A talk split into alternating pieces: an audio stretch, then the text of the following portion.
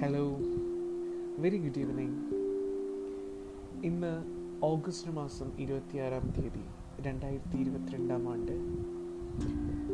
വൈകുന്നേരം ഈ പതിനൊന്ന് മണി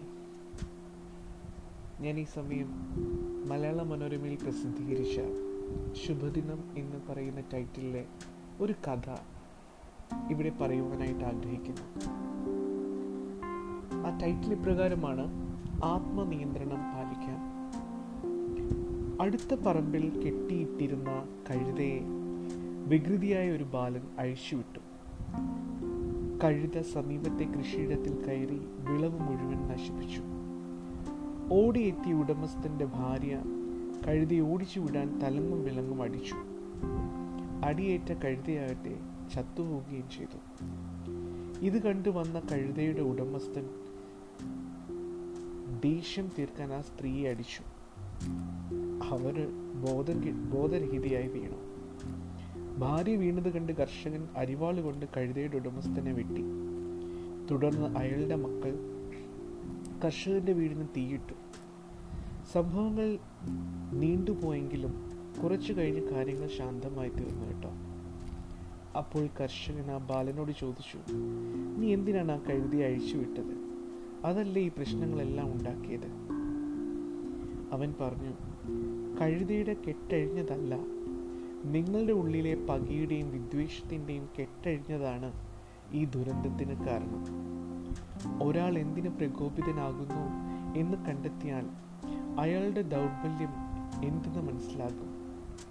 ആർക്കും ആരെയും പുറമേ നിന്ന് പ്രകോപിപ്പിക്കാനാകില്ല. നിന്റെ ആ വാക്കാണ് എന്നിൽ ദേഷ്യമുണ്ടാക്കിയത്. നിന്റെ ആ നോട്ടമാണ് എല്ലാറ്റിനും കാരണം. തുടങ്ങിയ ന്യായീകരണങ്ങൾ സ്വയം രക്ഷപ്പെടുന്നതിനുള്ള മുട മുഖംമൂടികൾ മാത്രമാണ്. സ്വന്തം ജീവിതത്തിന്റെ നിയന്ത്രണം മറ്റുള്ളവരുടെ കൈകളിലാണ്. തനിക്ക് അതിൽ യാതൊരു ഉത്തരവാദിത്വവും ഉത്തരവാദിത്വവും സ്വന്തം ജീവിതത്തിലില്ല എന്നല്ലേ ഇത്തരം ബാലിഷ്യമായ വാദങ്ങളുടെ അർത്ഥം? സംഭവിക്കുന്ന നന്മകളുടെ എല്ലാം ഉടമ ഉടമവ ഉടമാവകാശം അല്ലെങ്കിൽ ഉടമസ്ഥാവകാശം കൈക്കലാക്കുകയും വന്നു പോകുന്ന തെറ്റുകളെല്ലാം അപരന്റെ തലയിൽ അടിച്ചേൽപ്പിക്കുകയും ചെയ്യുന്നത് സ്വയം നിഷ്കളങ്കനായി ചിത്രീകരിക്കാനുള്ള കപടതന്ത്രമാണ്. എല്ലാവർക്കും അവരവരുടേതായ വിചാരങ്ങളും വികാരങ്ങളുമുണ്ട്.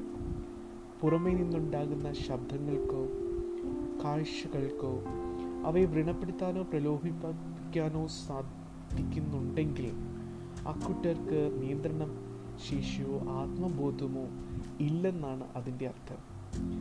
അനുകൂല വർത്തമാനങ്ങൾക്കും അഭിനന്ദനങ്ങൾക്കും നടുവിൽ ദിവ്യനായി ജീവിക്കാൻ ആർക്കും കഴിയും.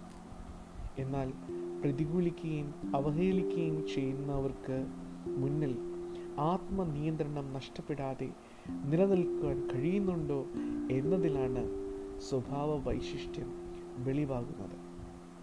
നല്ലൊരു ശുഭദിനം ഞാൻ ആശംസിക്കുന്നു. Thank you so much